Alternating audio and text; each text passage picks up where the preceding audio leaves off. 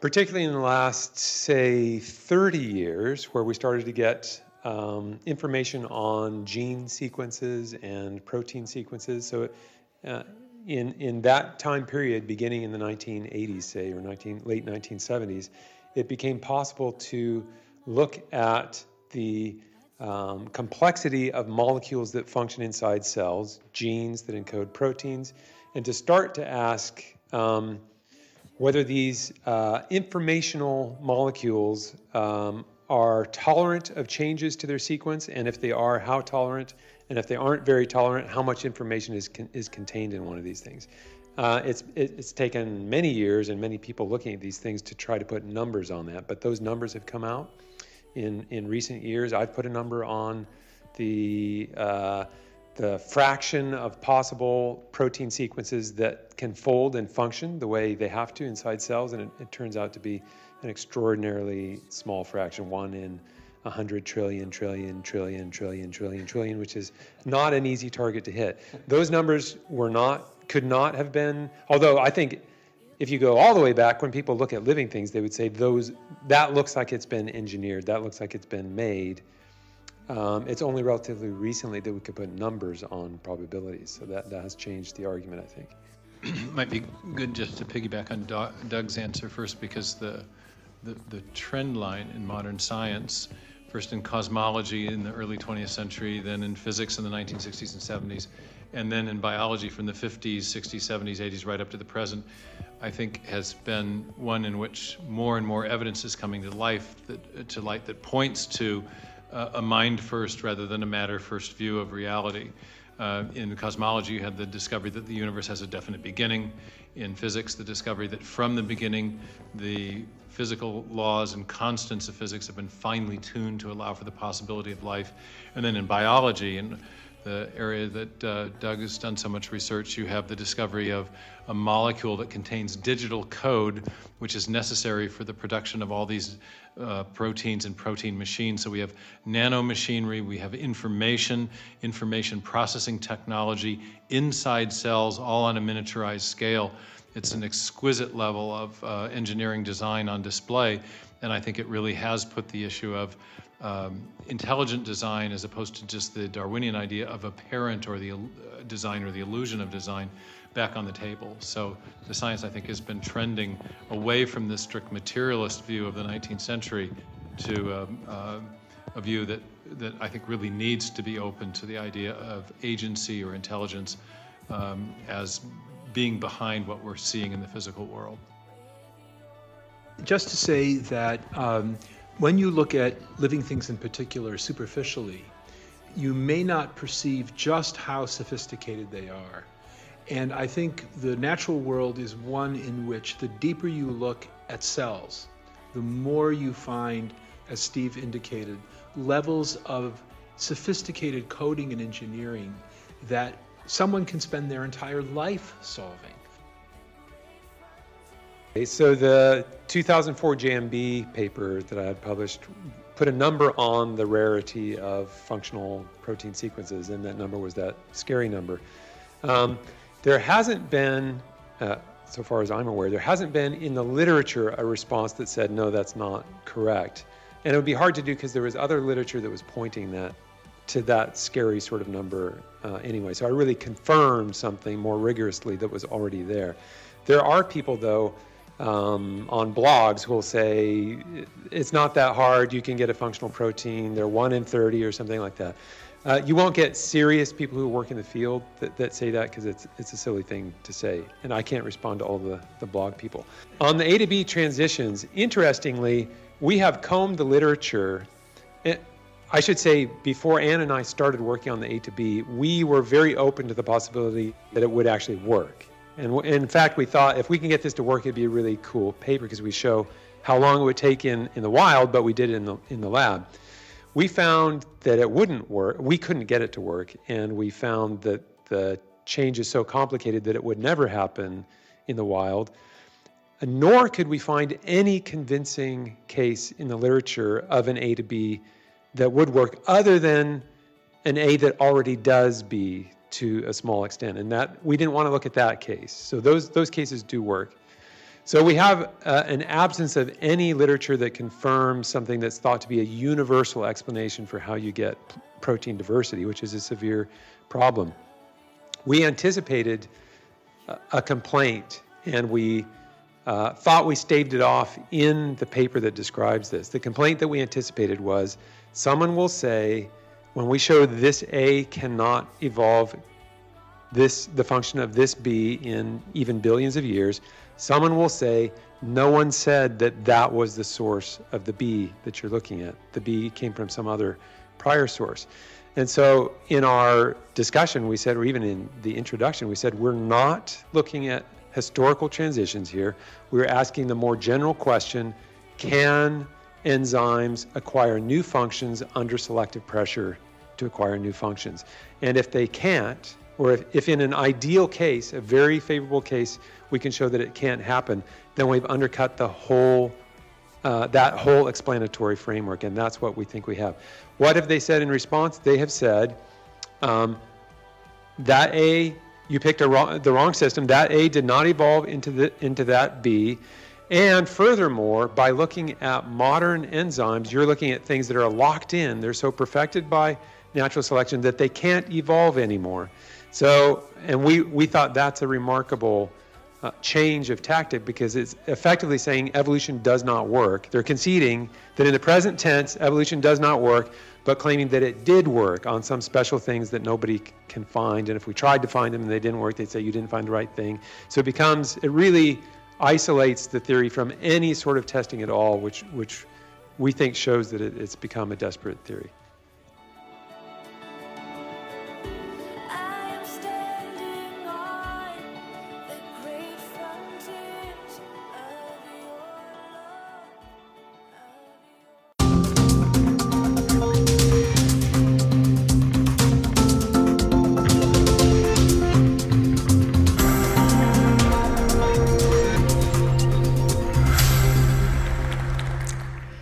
Great to be back uh, here at Denton Bible. I was here a few years ago, so I expect most everybody remembers what I said uh, that, that then. So we'll just jump ahead. Uh, and the talk here is going to be called Darwin Devolves. Let's see, yes, Darwin Devolves, which is based on pretty, on pretty new research that has only developed in the past 10 to 20 years. But before I get into that, I'm, I am going to rapidly summarize the gist of my earlier writings, uh, in particularly Darwin's Black Box in 1996.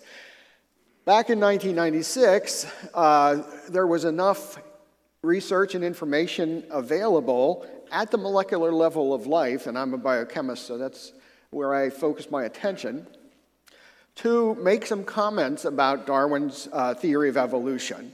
And much of the book focused on a problem that Darwin himself recognized and wrote about in The Origin of Species. In The Origin of Species, right after a section describing the very, very complicated organ, the eye, the vertebrate eye, Darwin wrote that if it could be demonstrated that any complex organ existed, which could not possibly have been formed by numerous successive slight modifications, my theory would absolutely break down, adding, but I can find out no such case. Well, uh, the reason that he insisted that evolution had to be gradual was that he knew that if life improved rapidly in large leaps, then it would look a lot like something other than a random process were involved. It would look suspiciously like things were directed. And so Darwin always insisted that evolution had to be gradual. And in the book, I said, well, what sort of a system would give Darwin's mechanism of random changes plus natural selection trouble? And um, I uh, uh, introduced the concept called irreducible complexity. And that's a fancy phrase, but it just means that you have a system or an organ or something that has a number of parts, and all of the parts are needed for the system to function. it can't be done with just one part and then built up to many more. And as, a, uh, as an example of irreducible complexity from our everyday world, uh, I showed a drawing of a mousetrap, and an ordinary mousetrap has a number of uh, parts. It's got a wooden platform to which everything's attached, it's got this specially shaped spring, it's got a holding bar, which is what, uh, I'm sorry, it's got the hammer, which actually squashes the mouse, the holding bar, and a couple other things. It's also got a number of things that are not noticed so easily. There's a staple here, and a staple there, and a staple here. And if those staples weren't there or weren't placed in the right positions, the whole trap would, uh, would fail. And um, doubtless, uh, if you took away any of the larger parts too, it's not like the trap would work half as well as it used to. It wouldn't work at all, it would be broken. So the question is how could you make something like a mousetrap by something analogous to a Darwinian mechanism? And uh, so uh, I hopefully answered Darwin's challenge that these kinds of things can't be put together by numerous successive slight modifications. And I should add random changes because sometimes if a mind guides something, it can do things that unaided nature would not. And uh, the, the uh, major point of the book is that now that science in the 1990s had gotten down and drilled into the molecular level of life, we found irreducibly complex machinery all over the place, all over the place. And it's not surprising because if a simple mousetrap is irreducibly complex and would give fits to Darwin's theory, you know, more complex machinery would too. And the machinery in the cell, science has discovered, is really, really complex. Darwin didn't know about it because he was in the uh, middle of the 19th century when molecules were only theoretical entities and nobody actually knew much about the cell. But modern science has shown that molecular machinery is also irreducibly complex. And this has uh, been called the poster child of intelligent design. It's the bacterial flagellum, which is quite literally an outboard motor that uh, uh, bacteria can use to swim. And this is this long filamentous piece acts as the propeller. It's spun around and around and around and it pushes against the water, which pushes the bacterium forward. There's this hook region, which acts as the universal joint uh, to connect, to allow the, the uh, plane of the drive shaft, the rotation there, to uh, translate into rotation in the plane of the propeller. Uh, the drive shaft is attached to a motor, and the motor is attached to a stator. There's bushing material to allow this to uh, poke up through the cell membrane. And it's also it's important to keep in mind that this, which looks pretty complex, this is a little cartoon drawing. You know, the bacterial flagellum isn't made of smooth geometric shapes. Each of these is composed of very complicated proteins, which themselves have special shapes and special requirements. So, even at this level, uh, nonetheless, it presents big problems for uh, Darwin's theory. And I said in the book that rather than evolve by a Darwinian mechanism of random mutation and natural selection, uh, I think that this was designed, purposely designed by an intelligent agent.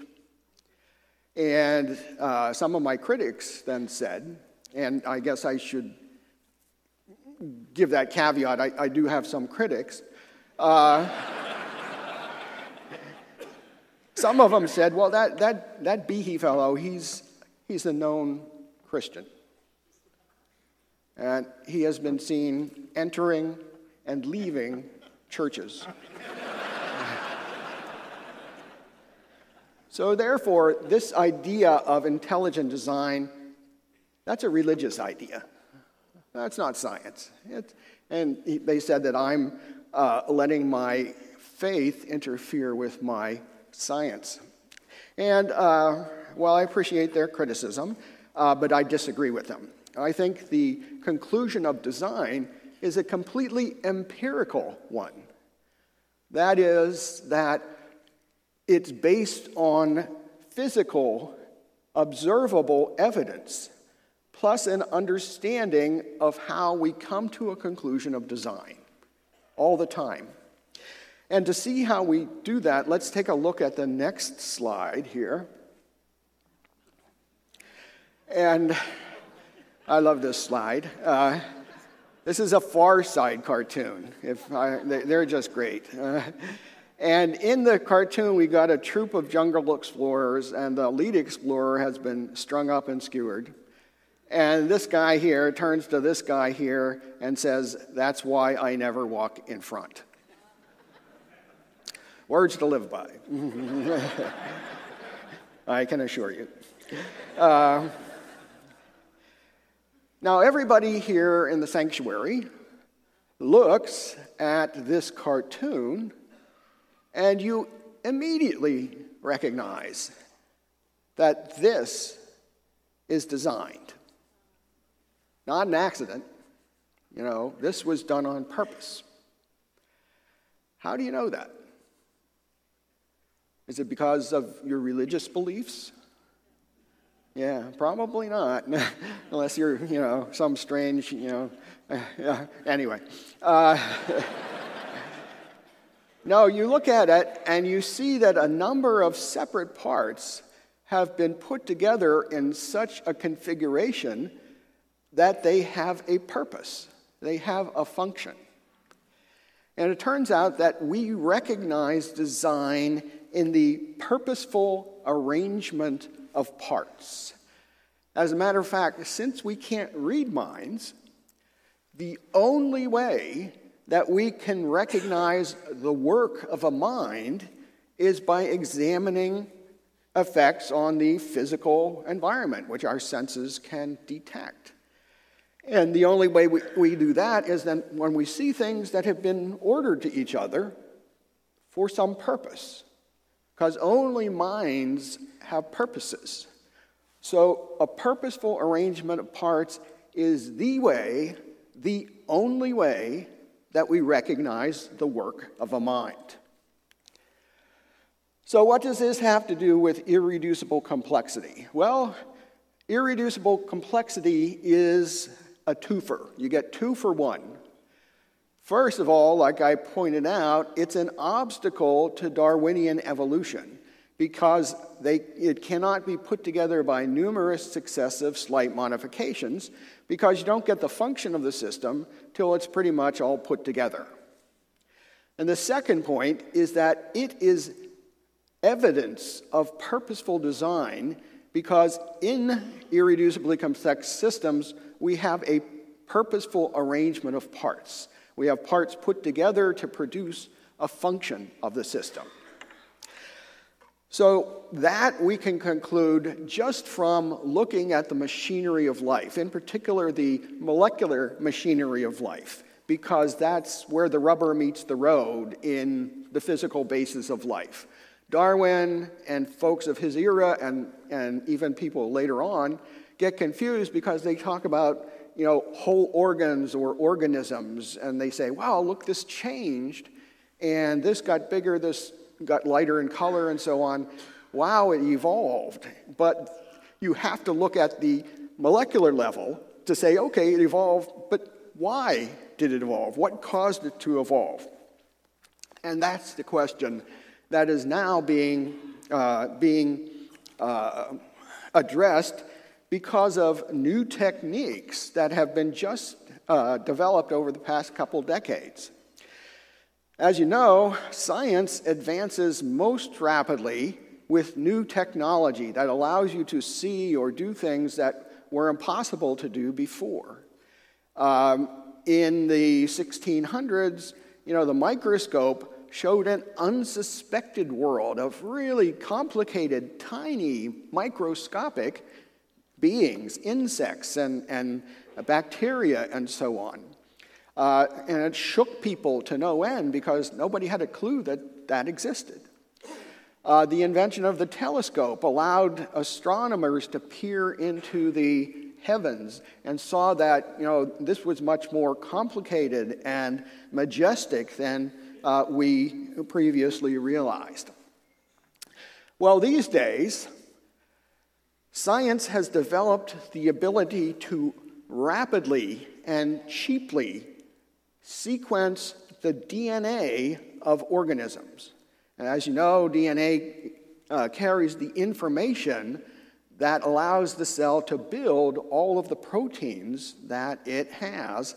And these go about building the cell, and they're responsible for the molecular machinery of the flagellum and, and every other molecular machine uh, in the cell. Problem is that uh, DNA, of course, is a sequence of things called nucleotides, you know, DNA letters, A, C, G, T. And like the alphabet, they can be strung together uh, in very long strings to make words and paragraphs and so on. Uh, so the arrangement of the letters is what uh, defines the uh, protein, the molecular machine that it gives rise to. And Organisms like us, mammals, usually have about 3 billion nucleotides in our total DNA, and that's a lot. And if one of the letters changes, it can make a big difference at the macroscopic level. So, for example, uh, you know, uh, uh, what we see in other people. For example, just have to change one nucleotide and somebody gets sickle cell disease. And uh, so, but which one? You have to check three billion of them to see which one uh, gives rise to that. But it turns out, as I said earlier, now we can. Through the ingenious works of many, many scientists, uh, the ability to take DNA from any organism and just scan through it uh, and analyze the 3 billion or what, however many the organism has, base pairs, um, cheaply is at hand. So that's what the book, uh, my new book, Darwin Devolves, uh, is about. And uh, it just came out recently, because, like I said, this, this is actually hot off the hot off the presses news. The science is, is brand new. Well, in Darwin Devolves, I have make three key overarching points. Uh, and I'm not sure how, how time constraints will uh, allow me how far to get, but uh, I'll get through as many as I can. The first and most important one I call the first rule of adaptive evolution. If you're some organism and your environment changes and things aren't good anymore, what is the best way that your DNA uh, can change, or the first way it can change to allow you to adapt to a new environment? The second is called the principle of comparative difficulty, and that takes advantage of uh, the uh, idea that if some particular task is too difficult for uh, some process to account for, then something that is a harder problem certainly can't be accounted for by that process either. If you know somebody tells you he is actually an Olympic high jumper, and yet as walks down the street, you see he has trouble lifting his leg over the curb, you have reason to doubt that uh, what he claims of himself is true. And the last, I'm sorry, the last uh, key point is something called the family line. Uh, that's a cute little uh, phrase that means that I think that the need for design in life goes past the origin of life past the development of cells, past the development of eukaryotes, past the development of animals, and it goes all the way down to the family level, the family level of biological classification. And that's the third, uh, the third level of biological classification. The, the uh, lowest level is species, the next one is genus, and then the family level. And to give you an idea of that, the family level is like dogs versus cats. They're both mammalian carnivores, but they're different families. I think then that in order to get a cat versus a dog from some generic mammal, information had to be added, allowing that family to be produced. Okay, uh, so let's talk about the first rule of adaptive evolution. As I said, I think this is the most important point of the book. And much of it has to do with the very elegant and really great work of this man, a man named Richard Lenski. Richard Lenski uh, is a professor of microbiology at Michigan State University. And he pretty much uh, invented the field, or certainly uh, invented the really serious field of laboratory evolution. Used to be thought that, well, nobody can study evolution because, hey, it takes, you know, at least thousands and thousands of generations. You need millions and millions of organisms.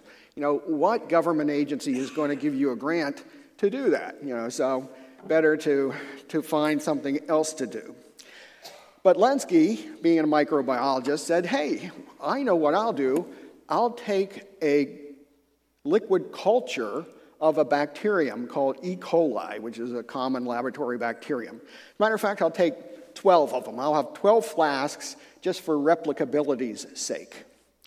And uh, he'll put in some liquid nutrient um, material and some E. coli to start, and there was enough, uh, enough material for them to go through six or seven generations. And because they're so small, the bacteria reproduce rapidly, and so it turns out they could do that overnight. And it turns out that also because they're so small, there were about 100 million of them in each 10 milliliter flask.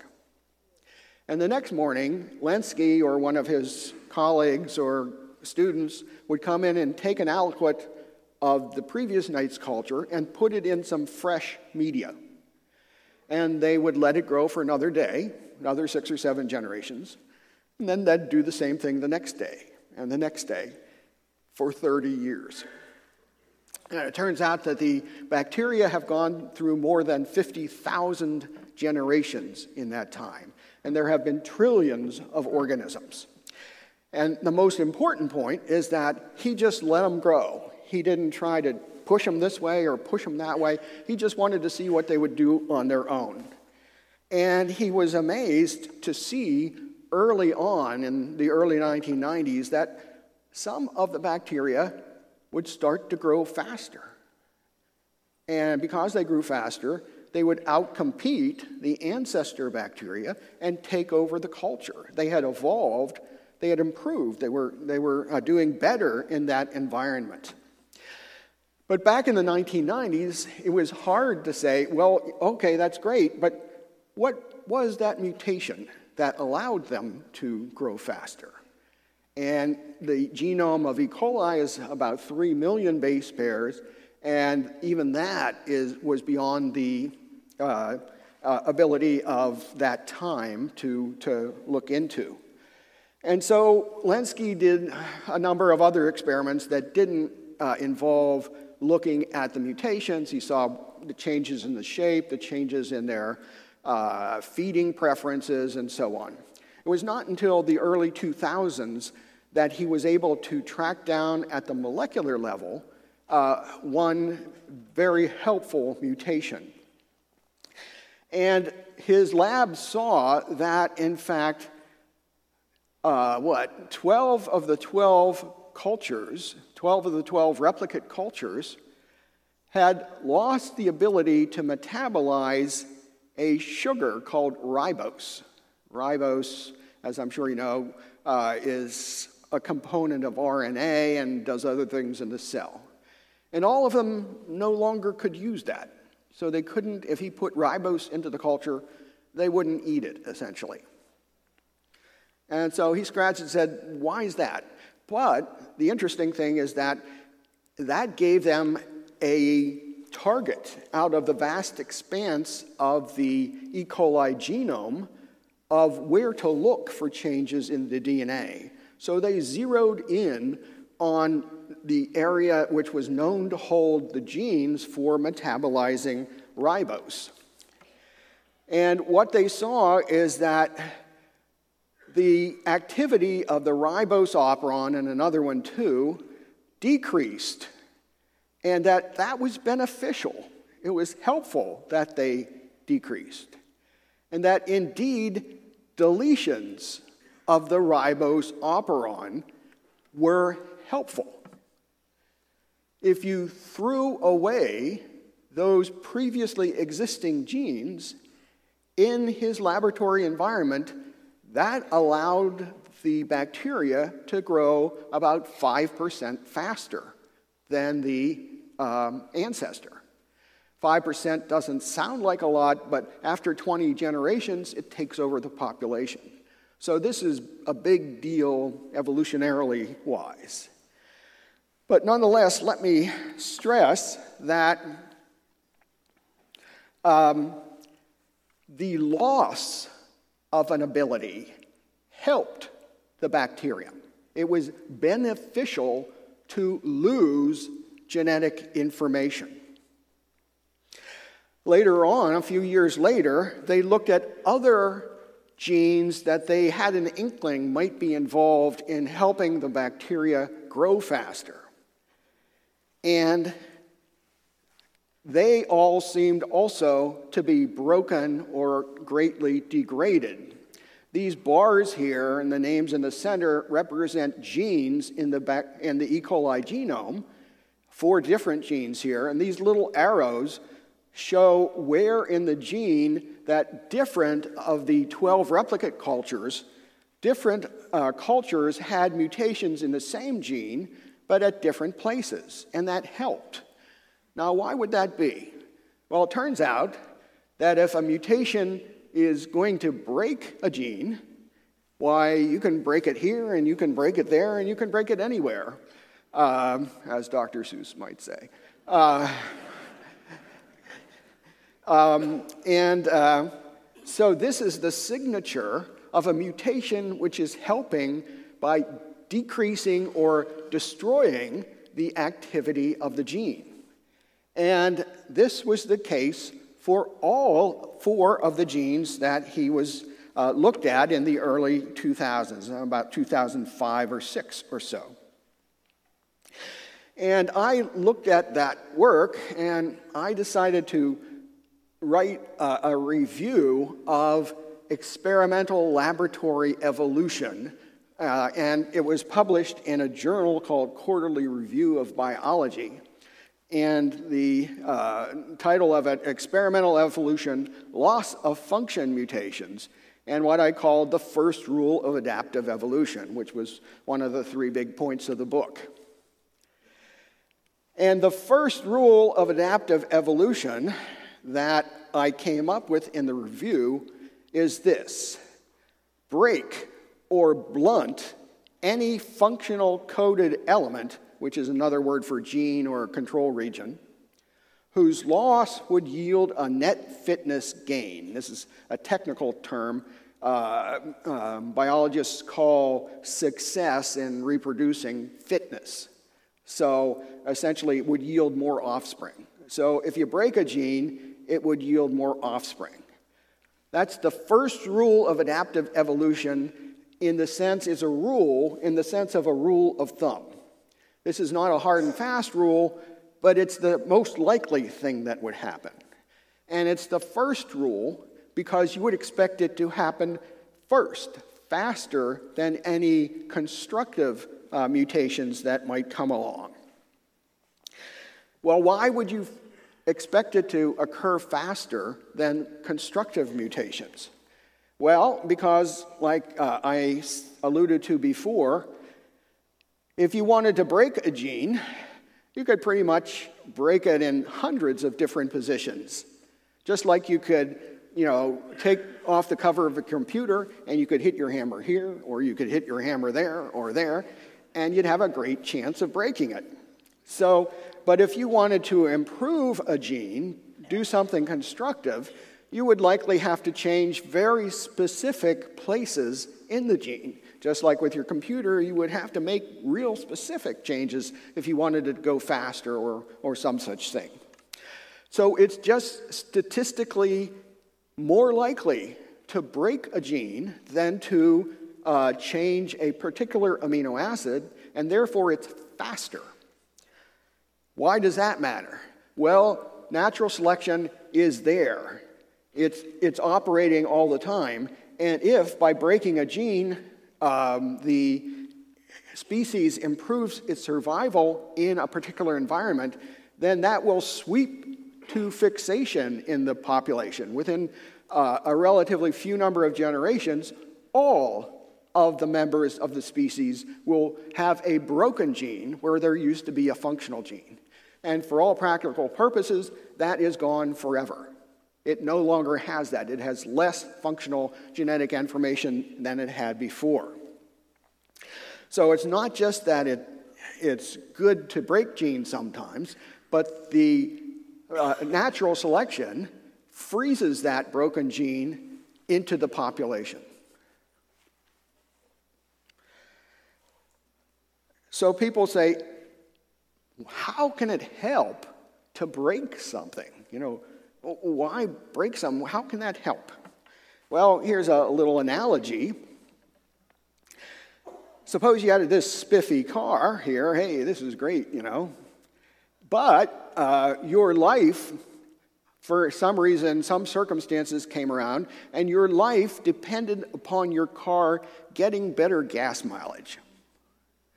What could you do to quickly change the amount of gas mileage that it got? Well, you could throw off the doors, or you could throw out the spare tire, take tire, or take the hood off and decrease the weight of the car.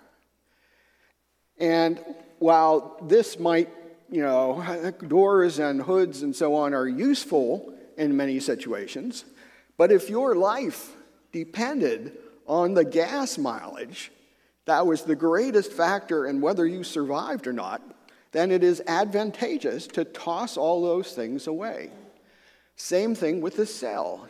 If something is useful in some circumstances, but you're not in those circumstances, and it's advantageous to toss that in those circumstances, then that will spread throughout the population. Okay, it was in the mid mid teens, 2015 or so, that Richard Lenski's lab, after the flowering of DNA sequencing technology, was able to go back and sequence the entire genomes of every stage of all 12 replicas of his bacterial culture.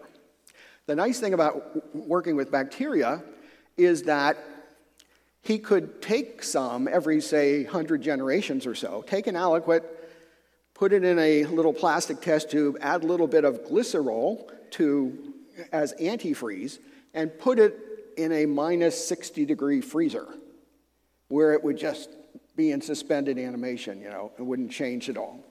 And then later on, maybe a decade later, maybe 20 years later, he'd say, gee, I wonder what happened uh, in that old, uh, in, in generation number, you know, 11,000 you know, did that gene have this mutation then? He could go back, get out the frozen culture, and regrow it. It had been suspended then, and so he could see what, uh, what was going on back then.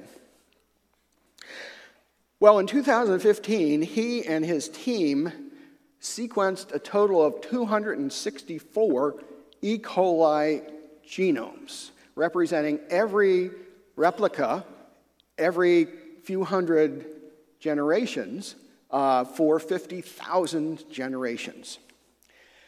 And in it, uh, in the paper that he published, there were two tables published. Here's table one, And this is all the, the, uh, the 17 highest uh, mutations that helped, uh, helped uh, the bacteria grow the best uh, in his culture. So these are the best mutations. And uh, just like those genes I, we looked at a few slides ago, if there are multiple mutations, multiple different mutations in the genes, that is a signature of their working by degrading or destroying the gene. All of the ones that had point mutations, that is, just one nucleotide or uh, in the gene was changed, all of them had multiple mutations at different places. In other words, all of them very likely worked by degrading or destroying the activity of the gene.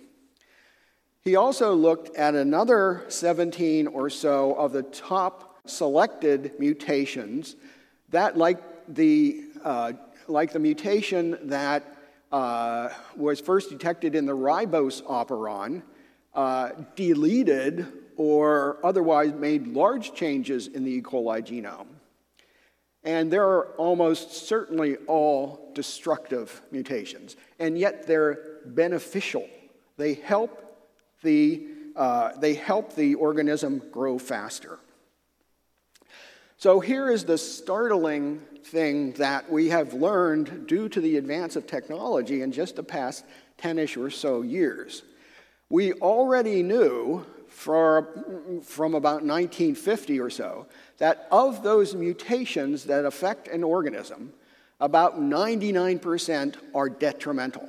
That is, they make the organism sick, they make it less successful. The astonishing thing that is of even beneficial mutations, the great majority break genes or degrade function. They break things but they don't make the organism sick, they make it grow faster. And that's good, but uh, again, the broken gene spreads in the, in the, um, in the population, and that, that loss of information is frozen uh, in time.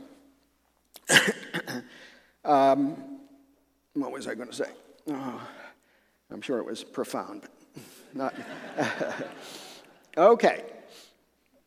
And here's another important point, and that is that this principle, the first rule of evolution, is as relentless as the tide.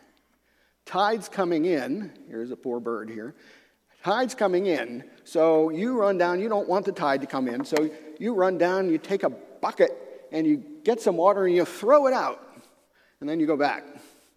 Well, the tide doesn't care. You know, you might toss some water back, but nobody, but the tide isn't going to care.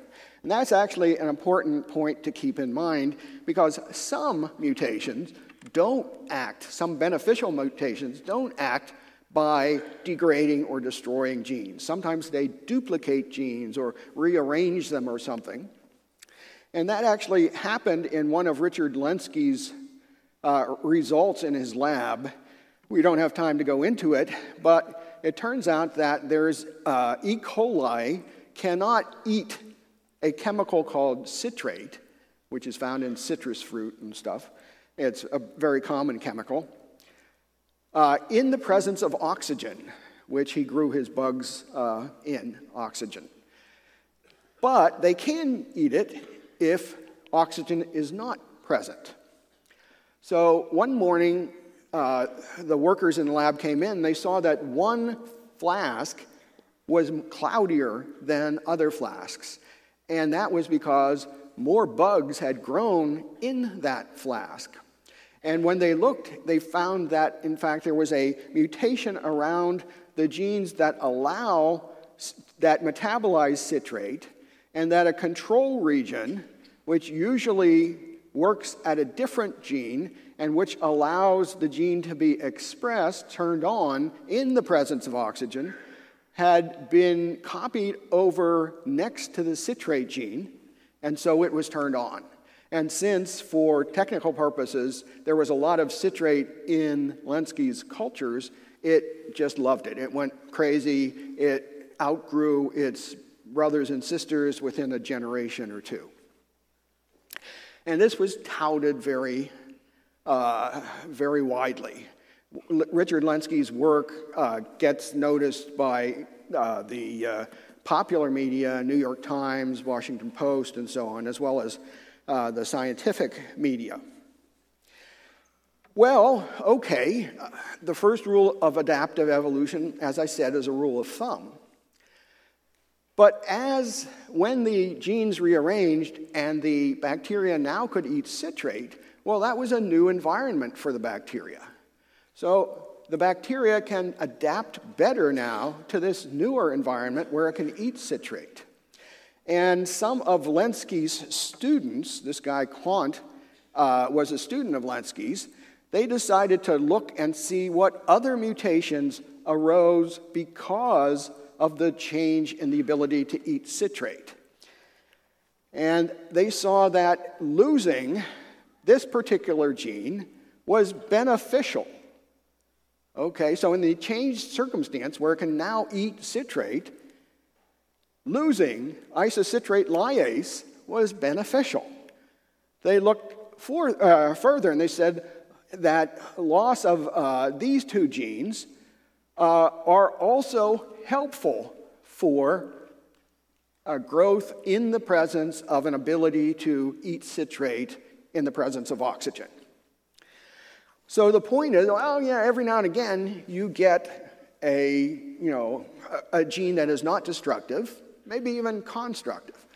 But the trend is relentless. It, you know, the next gene to come along the first rule holds for that. The fastest and easiest way is to break a gene to accommodate the other change, and then to break a gene to accommodate that. so, um, the uh, take home points is that now we know what nobody else could know. Darwin didn't know about molecules or cells. Uh, scientists uh, after him could not determine what the mutations were that were powering evolution. But now we can see that Darwin's mechanism is dominated by what I call poison pill mutations. That is, they are positively selected, helpful, but they are loss of function.